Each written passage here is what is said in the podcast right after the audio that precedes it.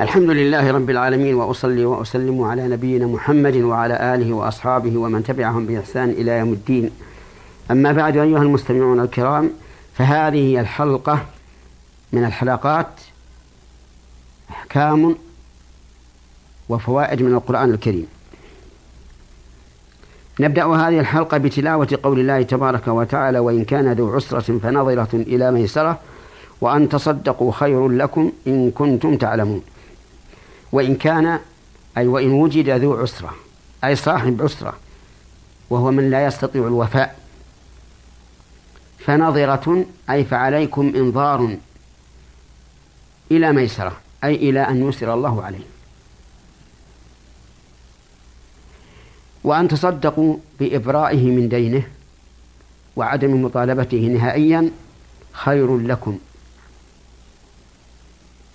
لما في ذلك من أي الإيسار على المعسرين ومن فرج عن مسلم كربة فرج الله عنه كربة من كرب يوم القيامة. وقوله إن كنتم وقوله إن كنتم تعلمون أي إن, أي إن كنتم ذوي علم. وهذه الجملة مستقلة لا علاقة لها بما قبلها لأننا لو جعلناها متعلقة بما قبلها فسد المعنى. فكان المعنى على هذا التقدير إن, إن كنتم تعلمون فهو خير لكم وإن كنتم لا تعلمون فليس خيرا لكم مع أنه خير على كل حال. عاقب الله تعالى هذه الآية بقوله تعالى يا أيها الذين آمنوا اتقوا الله وذروا ما بقي من الربا. ومعنى عقبها أي جعلها عقيبة لها لأنهم كانوا في الجاهلية إذا حل الأجل على المعسر ولم يوفي زادوا عليه في الربا. فمثلا إذا كان يطلبه مئة ريال وحل أجلها ولم يوفي قال نزيد عليك الأجل ونزيد آه الدين. فيقول نؤجلها إلى الشهر وتكون بمئة وعشرة أو إلى سنة تكون بمئة وخمسين. بين الله تعالى الواجب على الإنسان إذا كان صاحبه معسرا أن ينظره إلى آخره ففي هذه الآية فوائد.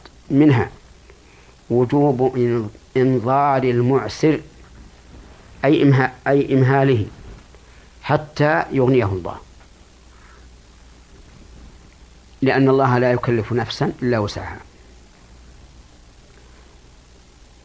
فإن قال قائل لماذا يجب علي إنظاره؟ ألا يمكنه أن يستقرض من أحد أو يستدين منه؟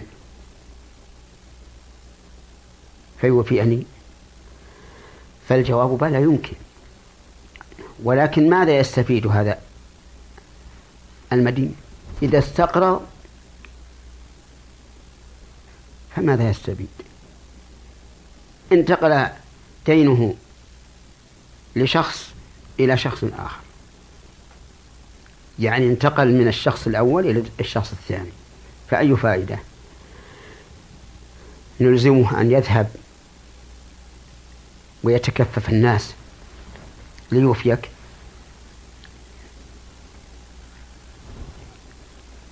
ومن فوائد هذه الآية الكريمة أنه لا يحل لأحد له دين على شخص معسر أن يطالبه به عند القاضي أو عند السلطة ليحبسوه. إذا كان يجب إنظاره وهو تحريم طلبه فكيف بمطالبته؟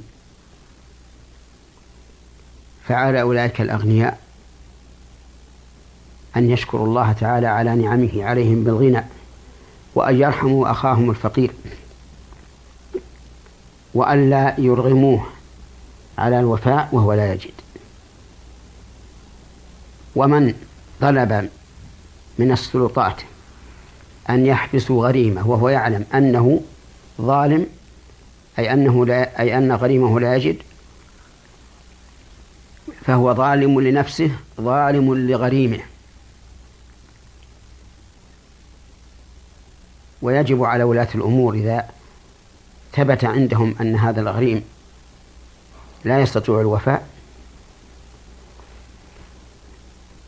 أن يحكموا بعدم وجوب الوفاء عليه حتى يسر. لأن هذا حكم الله. ولينصحوا صاحب الدين عن مطالبته.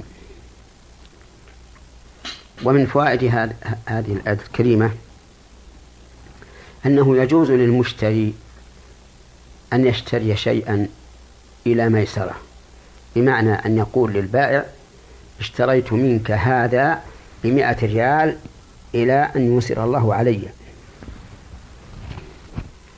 وهذا وإن كان مجهولا لكن هذا هو مقتضى العقد. إذا علم البائع أن صاحبه فقير فإن مقتضى العقل أن لا يطالبه حتى يسر الله عليه.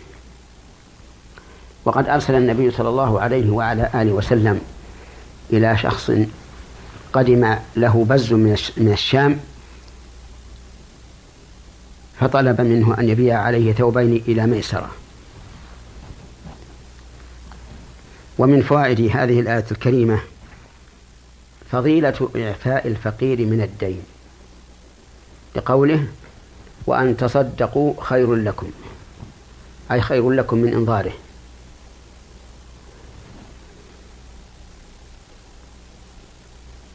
ومنها أن إبراء المعسر ليس بواجب لأن الله فضله على الإنظار ولم يبين أنه واجب.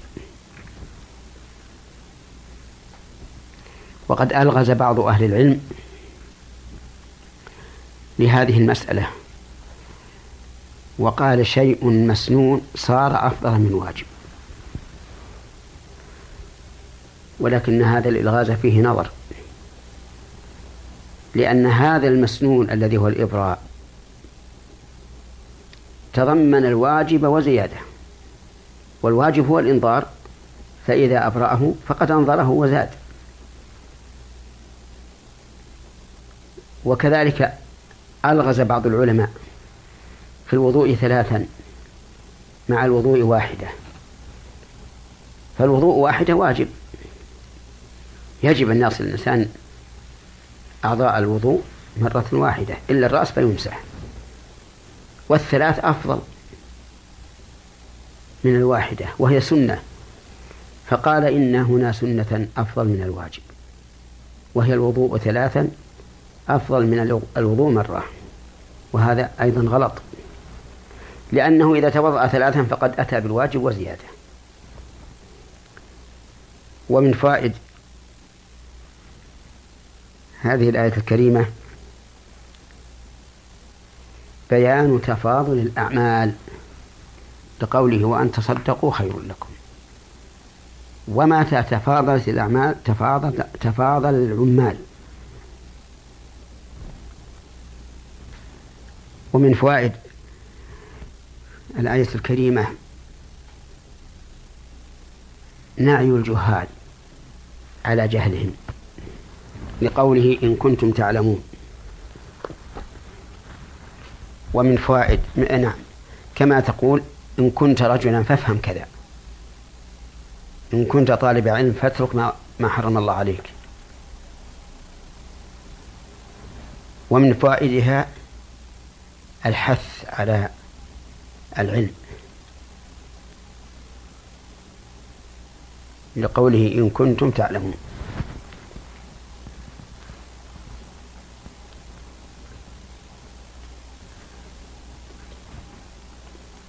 أسأل الله تعالى أن يجعلنا من أهل العلم العاملين به الداعين إلى الله تعالى على بصيرة.